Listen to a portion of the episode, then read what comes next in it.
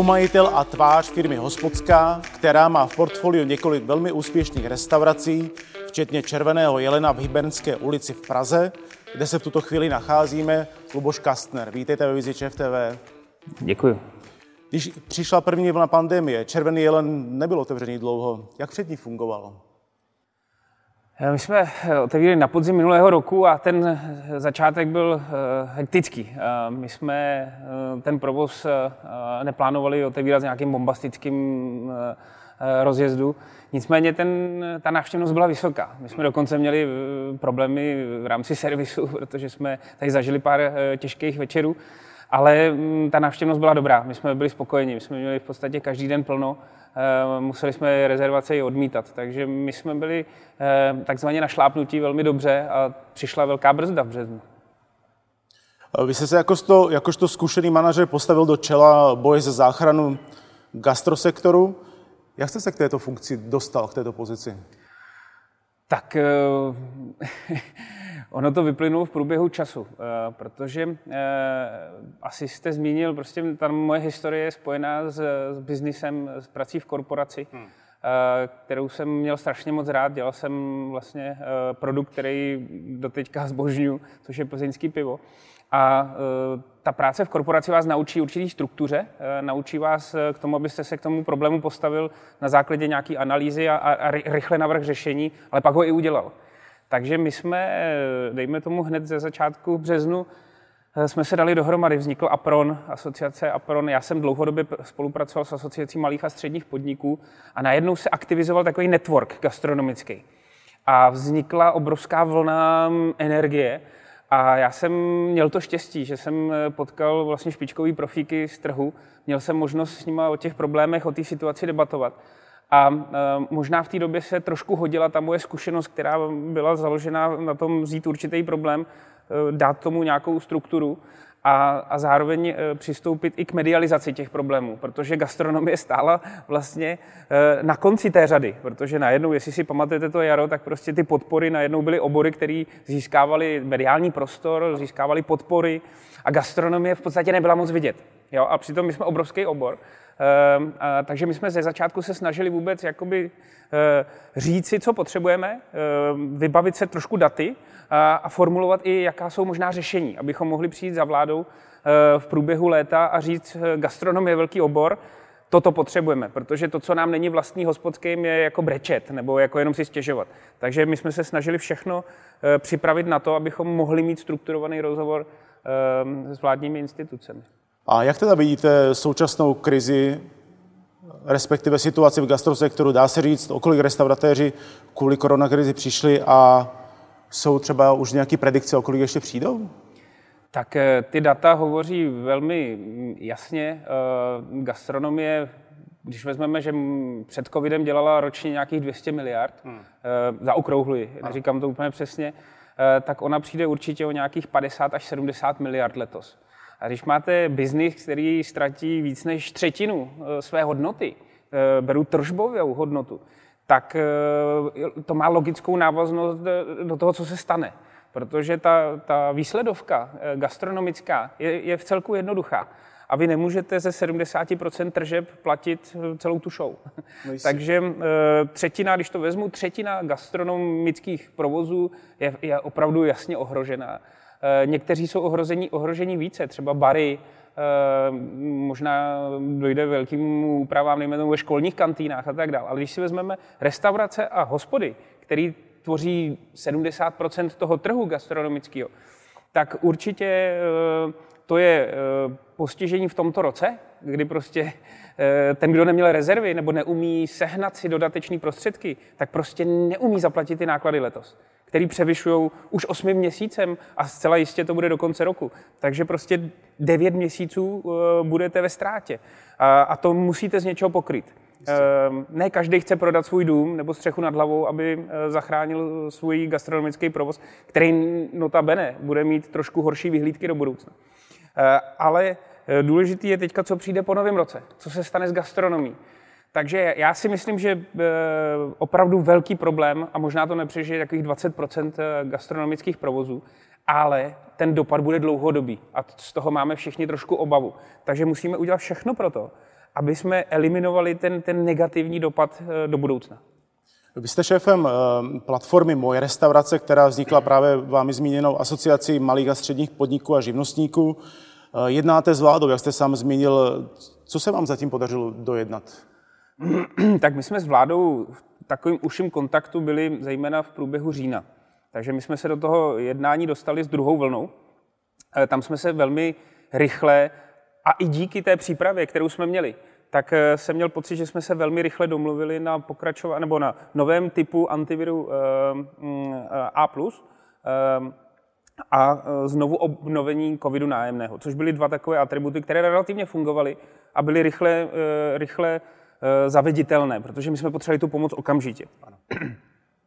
To, co musíme ještě s vládou dojednat, je, je kompenzace eh, nad rámec těchto dvou podpor, protože nerad bych, aby eh, to dopadlo tak, že vlastně dostali jste antivirus a, a nájemné a to je jako v pohodě. My to vidíme na příkladu Německa. V Německu německá vláda rozhodla o kompenzaci 75% z obratu z minulého roku pro podniky do 50 zaměstnanců. A to je jako ještě velký rozdíl, než, než to, co jsme dostali. Takže my musíme s vládou opravdu dojednat ještě další věci a hlavně musíme se soustředit na to, jaká podpora bude v tom kvar, v prvním kvartálu příštího roku, protože my teďka nevíme vůbec nic, co bude eh, v kvartálu eh, od, nebo od ledna do března. A problém je ten, že leden, únor jsou i v normálním gastronomickém roce prodělečné měsíce. Slabé měsíce. Takže eh, to je největší úkol pro nás eh, teďka se bavit o tom, jak začne příští rok. Vy jste právě v rámci těchto aktivit, které zmiňujete, také vyzvali stravenkové a rozvážkové firmy, aby restauracím pomohli a snížili provize. Jaké, byla, jaké byly reakce z jejich strany? No, e, překvapila nás reakce eh, rozvážkových firm, která nebyla žádná. Spíš bych řekl, že, že možná cítíme takovou negativní energii v tomhle směru. A naopak tu pozitivní energii jsme cítili, nebo jsme, přišla okamžitě od stravenkových firm. Eh, která nás velmi potěšila. Já jsem možná, eh, já jsem byl opravdu osobně překvapen, jak rychle eh, stravenkové firmy zareagovaly a jak, se, jak strukturovaně a jak vlastně mm, profesionálně chtěli tu, tu situaci řešit, jak chtěli pomoct, protože v nouzi poznáte přítele. A cítil jsem, že, že, že prostě najednou máme na stole řešení, která nám pomohou. To znamená, že jaká ta pomoc je v konkrétním případě, jestli se můžu zeptat? Tak eh, strav, některé stravenkové firmy pracovaly se svojí provizí, kterou uh, buď ano. zastropovali nebo nějakým způsobem opravili pro období toho nouzového stavu.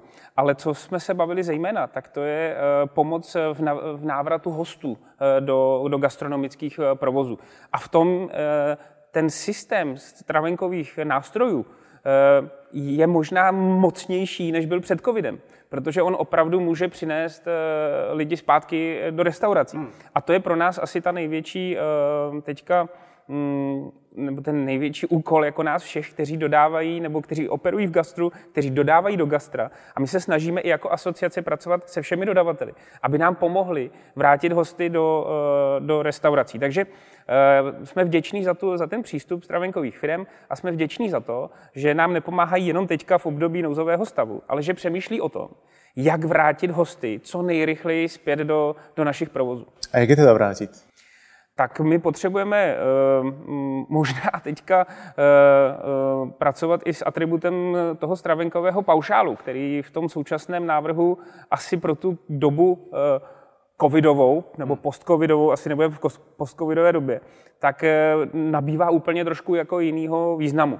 A my potřebujeme, aby ten stravenkový paušál byl buď účelový, anebo aby se možná přesunula ta debata někam, někam, někam dál, protože my potřebujeme pro gastronomii uchránit tu hodnotu, kterou stravenky a, a vůbec ta spotřeba stravenková e, představovala. Protože v momentu, kdy lidi e, a dá se to očekávat. Budou mít méně peněz, dá se očekávat propouštění, dá se očekávat to, že, že, že když lidé obdrží pouze peníze a nebude to účelově vázáno na spotřebu v gastronomii, tak um, asi i já bych to buď spořil, buď bych spořil, nebo bych to dával um, na něco jiného, nebo a možná asi riskujeme to, že uh, gastronomie by ztratila hosty.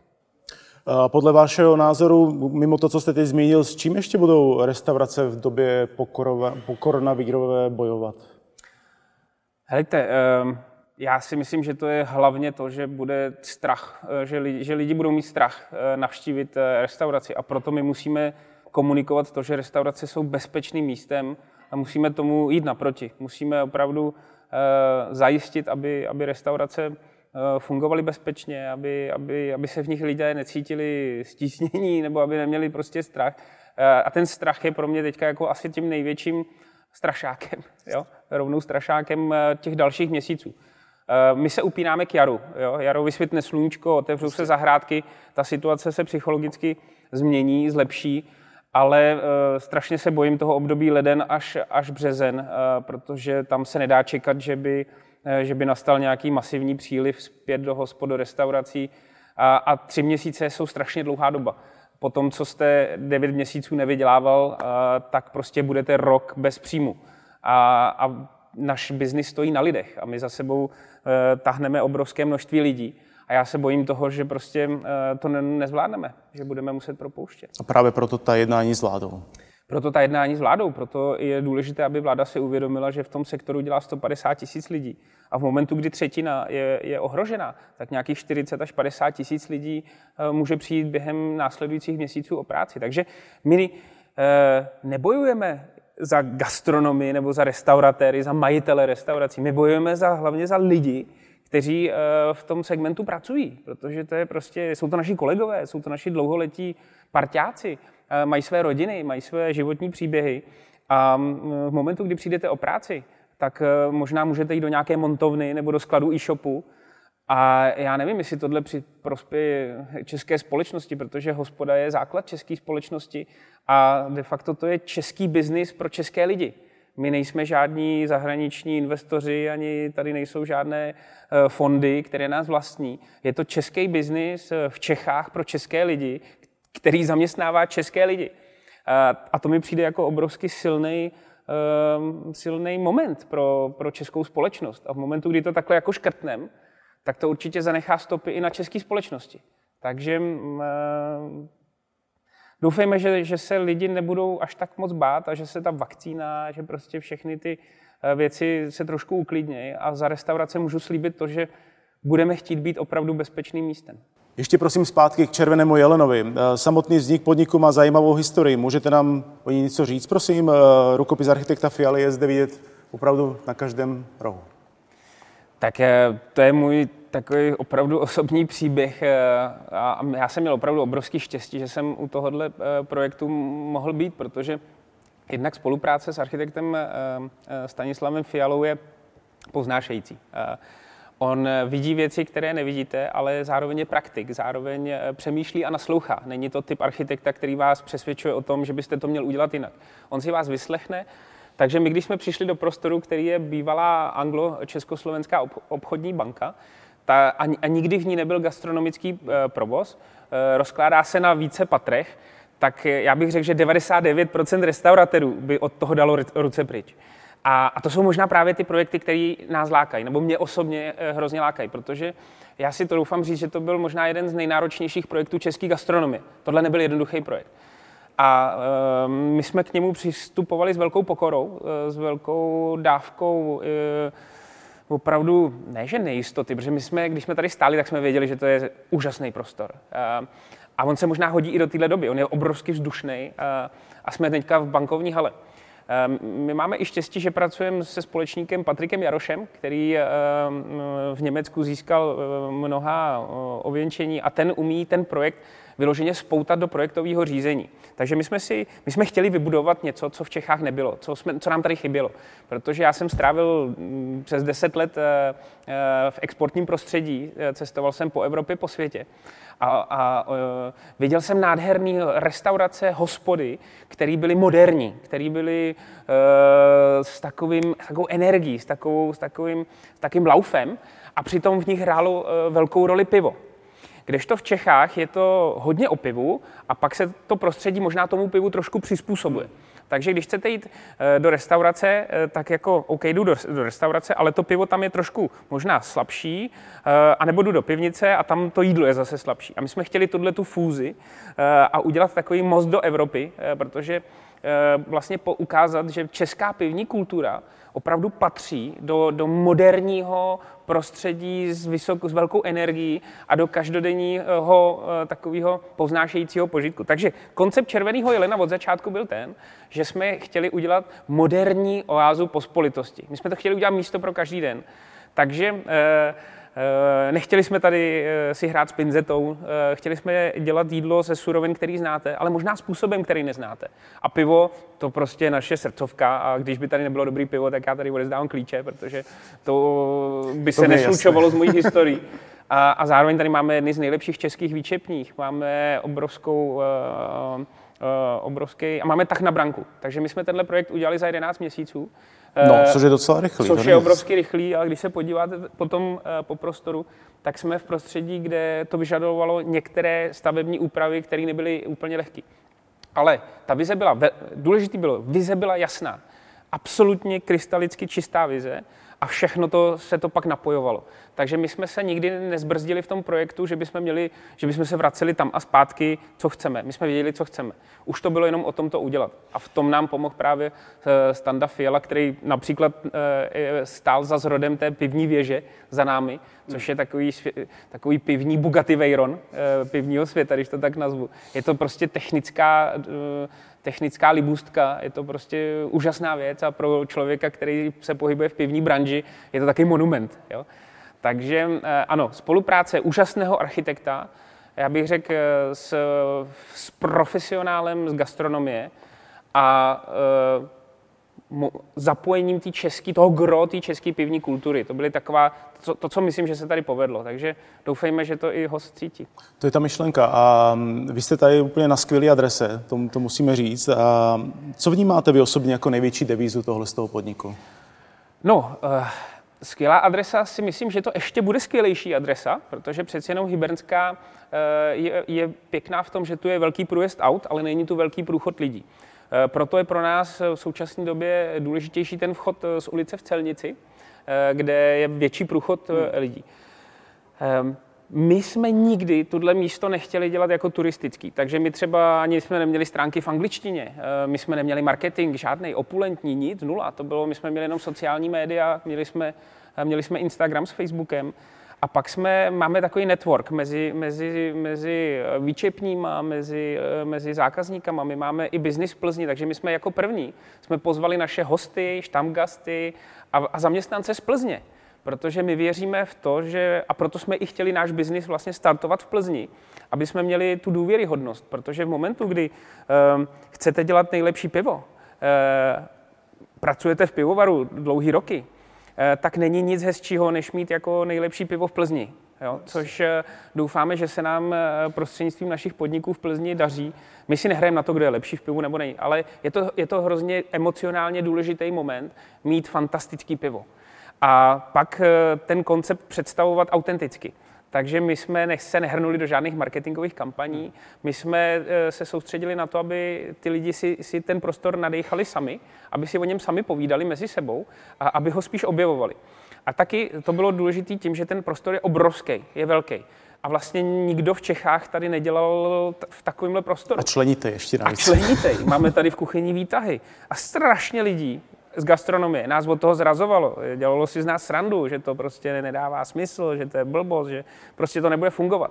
A to je pak jako velký zadosti učinění, když sem ty samý lidi chodili v únoru, v březnu a říkali, ty brďo, ono, jako, co tady dělají ty kluci, jako, protože jako, ono to je plný a oni ty lidi jim tady chutná a ono to, jako, to pivo je fantastický a ono to jako funguje. Jo. Takže eh, já si myslím, že není, ta adresa je důležitá, eh, lokalita je strašně důležitá. Takže v momentu, kdy jsme sem přišli, jsme věděli, že to bude fungovat. Ale důležitější potom eh, je ta zkušenost a to, jak předáte ty vlastní hodnoty, ten svůj záměr na toho hosta. A i když se vám třeba ze začátku nedaří, tak eh, když máte, straš, když máte jasno o svém konceptu, jste o tom absolutně přesvědčení, tak ono to naskočí. To je jenom otázka času. Takže Eh, myslím si, že důležitý bylo, že jsme to nikdy nechtěli stavět jako turistický místo, jako turistickou destinaci, jako prostě eh, nějaký cíl, ale chtěli jsme to udělat jako hospodu pro našince, ale moderní, ale moderní evropskou. Šlo vám o tu pospolitost, jak to rezonuje v té vaší komunikaci? Taky a šlo nám o sebevědomí Čechů. Protože eh, my, když jsme v naší minulosti cestovali, tak my jsme nebyli úplně takový sebevědomí v zahraničí. Eh, ale myslím si, že máme být na co hrdí a myslím si, že tím naším přístupem se v Evropě jako nikdy nestratíme. A my jsme chtěli i tím červeným jelenem vrátit sebevědomí eh, českým hostům a českým, českým gastronomům Tomu přispět, jako prostě. a české kultuře, protože tahle hospoda by mohla být, eh, věřím, zítra v Londýně a ve Stockholmu nebo v Barceloně a zahrála by tam jako skvělou roli. Takže my jsme chtěli udělat i dobrý evropský koncept. Jsme zatím stále pod eh, vládními restrikcemi. Jak v této chvíli Červený jelen funguje a nefunguje a případně jak se připravujete na znovu otevření? My fungujeme prostřednictvím okénka, i když to je ztrátový provoz, o tom žádná. Eh, my chceme si udržet eh, kontakt s hosty, chceme být v takovém mm, režimu, kdy aspoň můžeme něco dělat.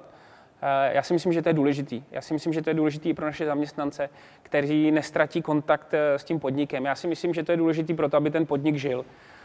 Um, my si jenom doufáme, že se brzo otevře, eh, nebo že, že, že prostě najedeme do nějakého režimu, kdy, eh, kdy budou otevřeny dveře. My máme velkou výhodu, si myslím, pro to nadcházející období, a to, že jsme velký prostor. My máme vlastně v rámci naší vzduchotechniky, hmm. tak máme, tak máme uh, ionizorové, ionizorové zařízení, který čistí vzduch. Takže my se připravujeme spíš na to, aby se ty hosté cítili opravdu bezpečně. My tady nemáme problém s rozestupy dvoumetrovými, nemáme problém, uh, aby se nám tady mísili lidi.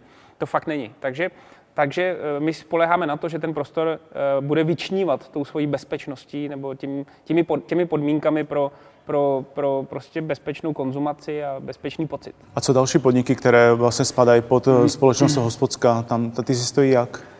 Tak v Plzni máme pozici už ustavenou, máme své štamgasty, máme svoji roli v Plzni, takže tam nám v podstatě ty podniky nabíhají Eh, do takového režimu, že mají nějaký odbyt přes okénka. Ale ta situace je napříč Českou republikou špatná. Tam není o tom, jestli jste hospodská, nebo jestli jste jiná skupina, nebo, nebo další skupina. Já si myslím, že prostě hosté jsou doma a to je ten problém a mají strach. Takže uh, vy přes to okénko prostě můžete zrealizovat uh, velmi malé procento tržeb. A uh, ať jste velký nebo malý provozovatel, tak vaše snaha je přežít. Takže musíte absolutně stlačit náklady na, na, na prostý minimum. Um, nesmíte kompromitovat jako kvalitu samozřejmě, ale musíte prostě být absolutně nákladově minimální a, a doufat, že se dožijete jara. Takže asi jako všichni, a myslím, že to i Vašek Vojíř zmiňoval v jednom eh, z těch rozhovorů s vámi, my se prodoufáváme, prodoufáváme se, na prodoufáváme se, se do jara. No? Tak vám moc děkuji za rozhovor. Hostem Viziče v TV byl Luboš Kastner. Moc děkuji a se daří. Děkuji za pozvání, děkuji.